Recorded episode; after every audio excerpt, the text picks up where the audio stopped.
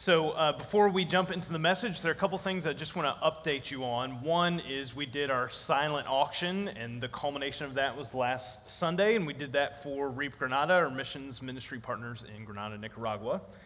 And we did that because of all the civil unrest that's going on there, the jobs that are not in, in, existent, in existence, and how Reap is helping out with that, helping out with food and all that kind of stuff, right? So that's why we're raising the money.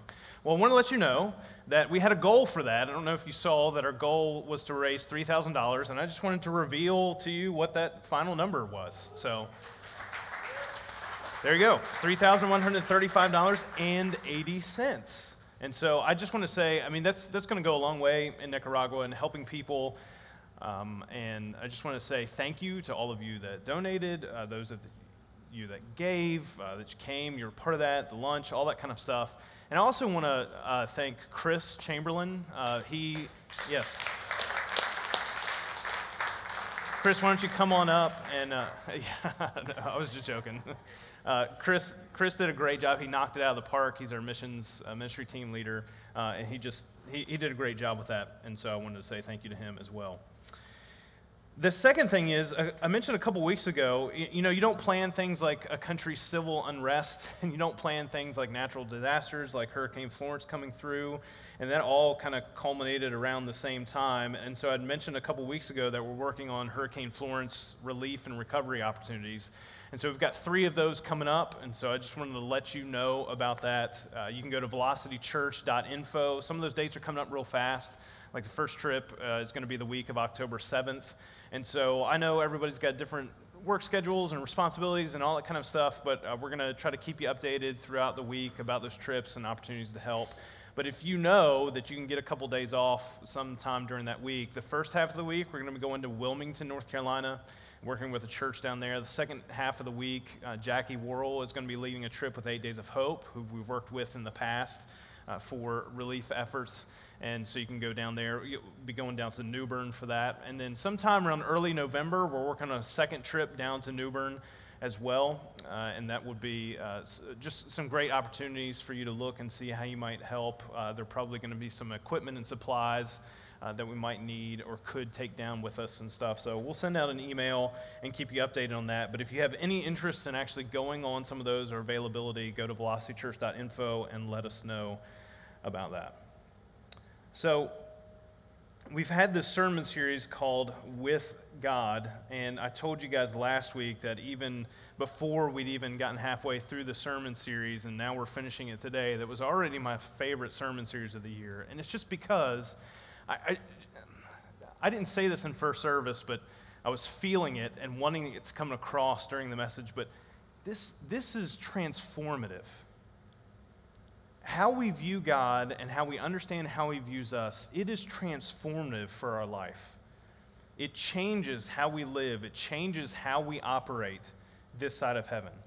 And there are a lot of natural ways that we kind of fall into in our lives and how we relate to God, how we go about living and, and what our hopes and dreams are and, and the decisions that we make that, that are kind of uh, directed just by our life experience. But when we truly understand what God wants to communicate about how He wants to live with us this side of heaven, man, how close it is to how He wants to live with us in heaven, it, it will change your life. And so we're talking about a life with God, and we've talked about the surrender that comes from a life with faith and the purpose that comes from a life with hope and how these become accessible to us when we let go of our need to control our fears and put our trust in God, give the Creator uh, control over ourselves.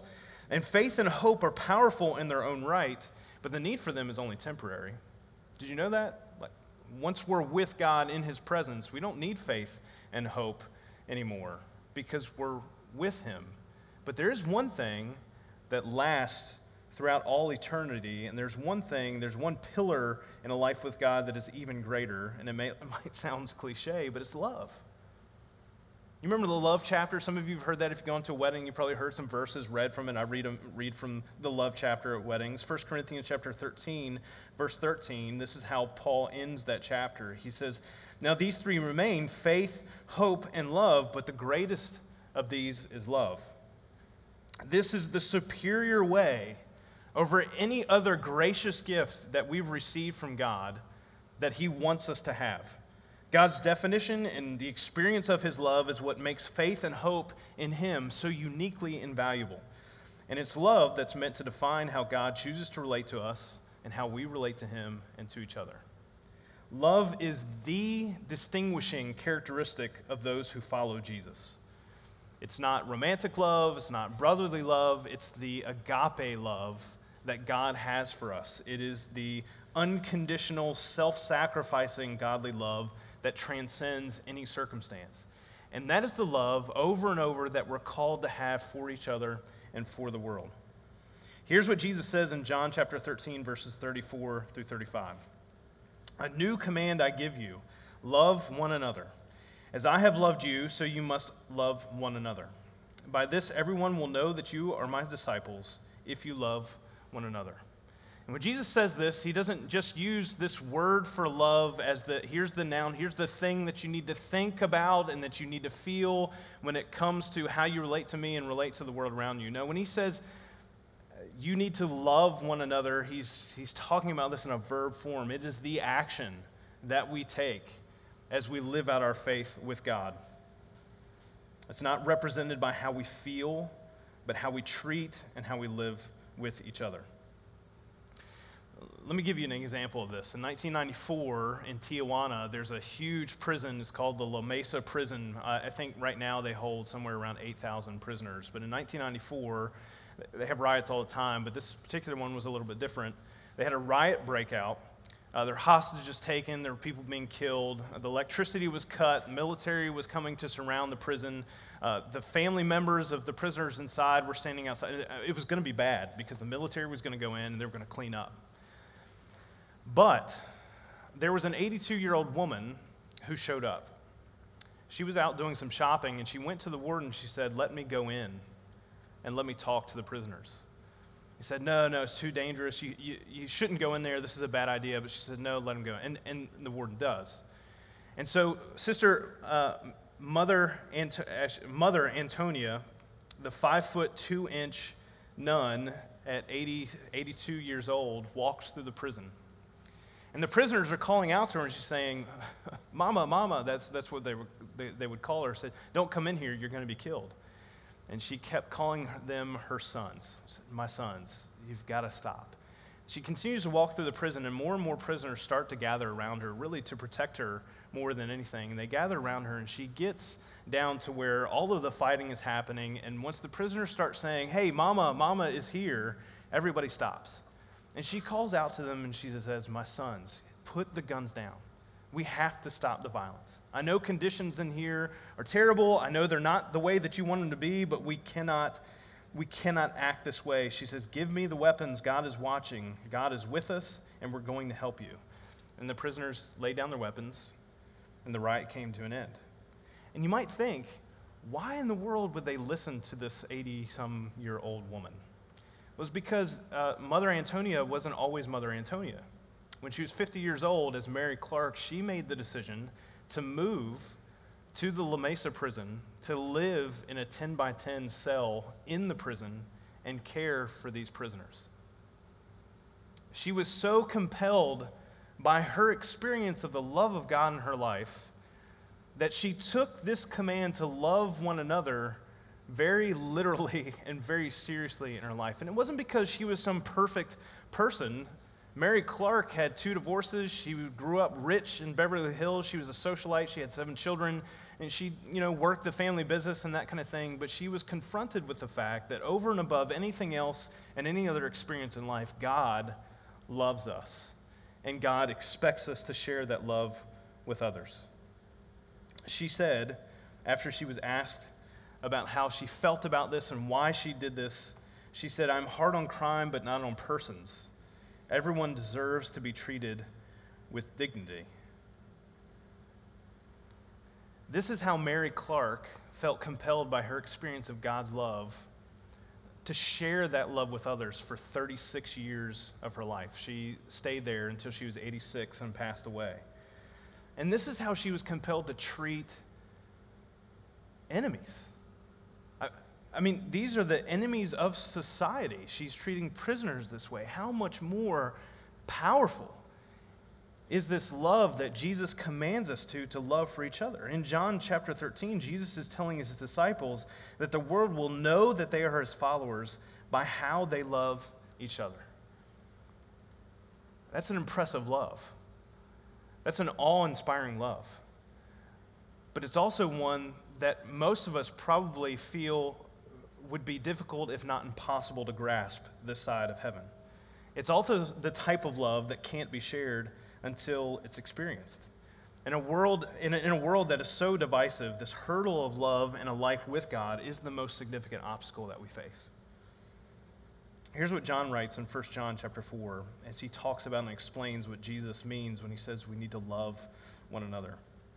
He says, Dear friends, let us love one another, for love comes from God. Everyone who loves has been born of God and knows God. Whoever does not love does not know God, because God is love. This is how God showed his love among us. He sent his one and only Son into the world that we might live through him. This is love, not that we loved God, but that he loved us and sent his Son as an atoning sacrifice for our sins. Dear friends, since God so loved us, we also ought to love one another. No one has ever seen God, but if we love one another, God lives in us, and his love is made complete in us. Verse 19. We love because he first loved us. Because he first loved us.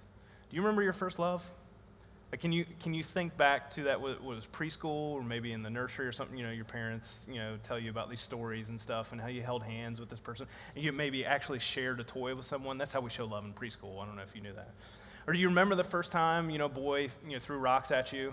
You know, or a girl giggled at your stupid jokes, you know, in school and stuff like that. They showed that they cared about you, showed love. Can you trace, like, as you look through the timeline of your life, all the different ways that you've shown love and been shown love in return. I hope you have some fond memories. Like, I hope that brings a little bit of smile to your face, but I also know that, like me, you'll have some bittersweet ones. And you'll have some that are just downright, outright painful as well. And I think one of the things that we experience, and I don't just think it, I know, and I've seen this and experienced it myself, is that through each of the ways, and it's only natural, through each of the ways that we've been loved and loved in return by others, that, that's how we qualify and quantify how we think about love.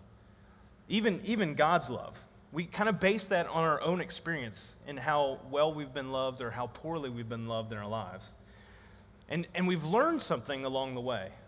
And we've learned something that we need to unlearn to fully appreciate and understand the love that God has for us. And here's the thing the first thing that we've learned in our broken, sinful way of loving each other this side of heaven is this lie is that love is conditional. So, the love that we have for each other somewhere along the way, as a kid, as you've grown up, as a teenager, the experiences, circumstances that you've had in your life, the people, the way that they've taught you to love them, and the way that you've taught them to love you. Like, there, there's this thing that's kind of this seed of brokenness that's come into that, and it's this idea that love is conditional. It's based on how we feel in the moment or the things that are happening around us. But here's the truth that we need that destroys this lie that we've learned is that God's love is unconditional. This is the truth that we hold on to with faith and hope. It's the one thing that will overshadow and overpower any danger and fear that we hold on to because of the conditional love that we've experienced in our lives. Verse 10 in 1 John 4, this is how John defines love. He says, This is love, not that we loved God, but that he loved us and sent his son as an atoning sacrifice for our sins. And here's what John is saying, and this cannot be overstated. John is saying that God knows, has known, and will know you at your very worst, and he still gave his very best so that you could know his love. His love isn't conditional. There is nothing about your life, and there is nothing about my life in the face of God's holy glory that is deserving of his love. Absolutely nothing. In fact, the Bible calls our best, Paul calls our best filthiness before God. Yet, in what should be a condemnation for our sin, God uses his goodness for our good and sends Jesus to be with us, to redeem us for a life with him. You guys know the most famous love verse in the Bible is John 3:16, but don't forget about verse 17 too. For God so loved the world that he gave his only, one and only Son, that whoever believes in him shall not perish but have eternal life. For God did not send his Son into the world to condemn the world, but to save the world through him. And here's why it's so important to contextualize, to be reminded of how horrible we are or were before salvation, and how undeserving of God's love that we were. Because it gives us the perspective of how deep the Father's love for us truly is. And I get it. It's, it's not hard to think, gee, I'm not really that, that terrible of a person. Like, I'm not locked up in La Mesa prison in Tijuana bad. There are a lot of worse people out there. But the more you remember what you've been forgiven of and been forgiven to, the more peace and joy you will experience in receiving God's love for us. Conditional love will always leave us empty. Conditional love produces things like the pursuit of power or success or beauty or relevance whether it's so you can treat yourself or so you can try to receive and earn love from others. The only way that we can lay down these empty pursuits is being confident in the unconditional love that we've already been given. This is how we experience a life with God. Here's what Henry Nouwen writes in Moving from Solitude. If you keep that in mind, that God loves us unconditionally, if you keep that in mind, you can deal with an enormous amount of success as well as an enormous amount of failure without losing your identity, because your identity is that you are the beloved. Long before your father and mother, but your brothers and sisters, your teachers, your church, or any people touched you in a loving as well as in a wounding way, long before you were rejected by some person or praised by someone else, that voice has been there always. I have loved you with an everlasting love. That love is there before you were born and will be there after you die. Completely undeserving, and yet we are the object of God's love. Completely no way to be able to earn it or attain it on our own, and yet God makes us the object of His love. And so we have a choice.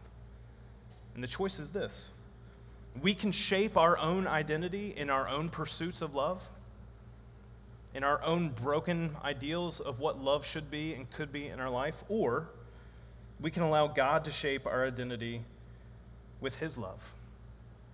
And He can be the object of our desire and love.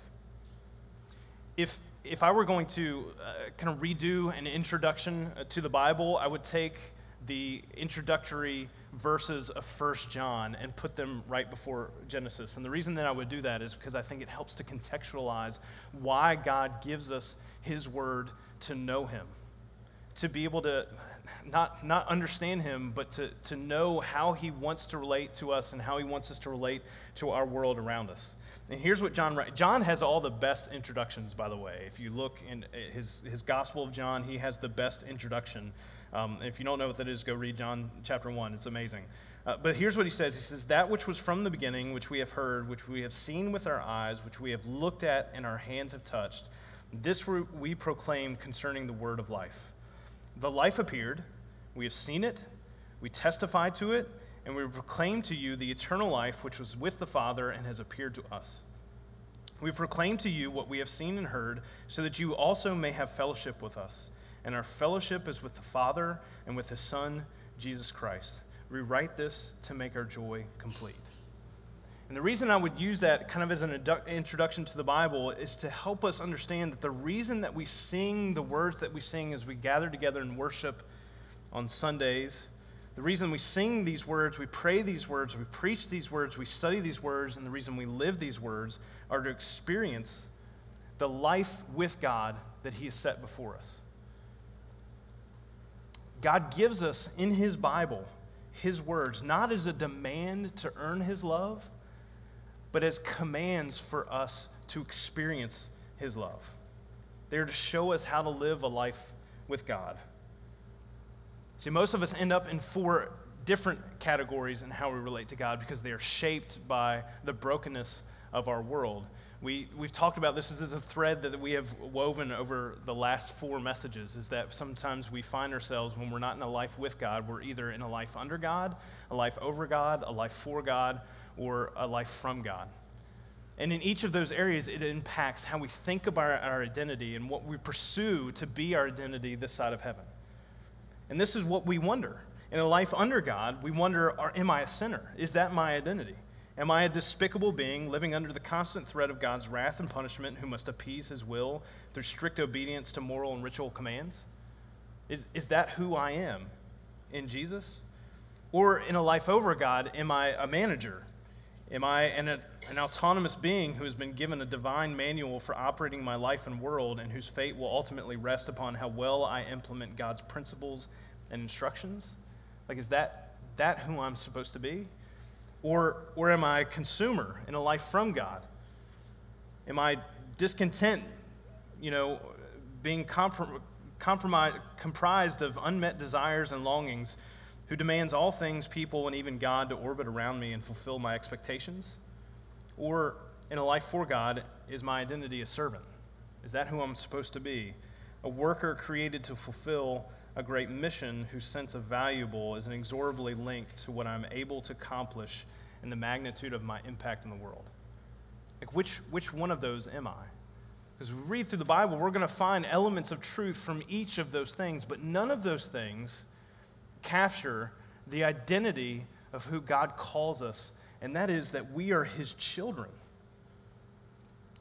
Each of these other ways of relating to God, a life under, over, from, or for, are still our attempts to control our world rather than surrendering ourselves to the creator of our world. These are a form of law keeping, trying to earn favor. While there are truths evident in each of these, none of them encompass the entirety of our identity in Christ that's found in a life with God. Here's how Paul describes this in Galatians chapter 3. He says in verse 23 Before the coming of this faith, we were held in custody under the law, locked up until the faith that was to come would be revealed. So the law was our guardian until Christ came that we might be justified by faith. Now that this faith has come, we are no longer under a guardian. So in Christ Jesus, you are all children of God through faith. That's who you are as a disciple of Jesus. For all of you who were baptized into Christ have clothed yourselves with Christ. There is neither Jew nor Gentile, neither slave nor free, nor is there male and female, for you are all one in Christ Jesus. If you belong to Christ, then you are Abraham's seed and heirs according to the promise. That is your identity. As disciples of Jesus, we are children of God through faith because when we were baptized, we were clothed with Christ. As a disciple of Jesus, you're not simply a sinner you're not simply a manager of your life. You're not simply a consumer in life. You're not simply God's servant in this life. You are his beloved child. And, and I get, like, that, that can be one of the, I, I don't even, what, what does that even look like? I, I, I, get, like, some of us are thinking, I, I don't know that that's something that I can even reach for or grasp or understand. And I, I understand that. And Paul does too. In 1 Corinthians chapter 13, verse 12, he says this. Again, the love chapter. He says, For now we only see a, a reflection as, as if in a mirror. Then we shall see face to face. Now I know in part, then I shall know fully, even as I am fully known. And I get you may not understand fully what God's love for you means. Maybe you feel like you've got to earn it, like I do. Maybe you feel like you've got to get your life cleaned up first. Maybe you feel like He owes you something first because how you've been loved, or rather unloved by others. But here's the light that shines through the dim mirror reflection that we have this side of eternity. Here's, here's the truth you are fully known by God, you are fully exposed. He knows everything about who you are, who you've been, and where you're headed, and who you will be, and you're still fully loved. He still knew everything about who you are and yet still sent Jesus for you. You are fully known by God and you are fully loved. He calls you his beloved child. That is what a life with God looks and feels like. And if you feel stuck outside of a life with God, it's like, man, I, I just don't even know, like, where, where does that come from? Where do I experience that? How do I even get to that point in my life? Maybe it's because, maybe it's because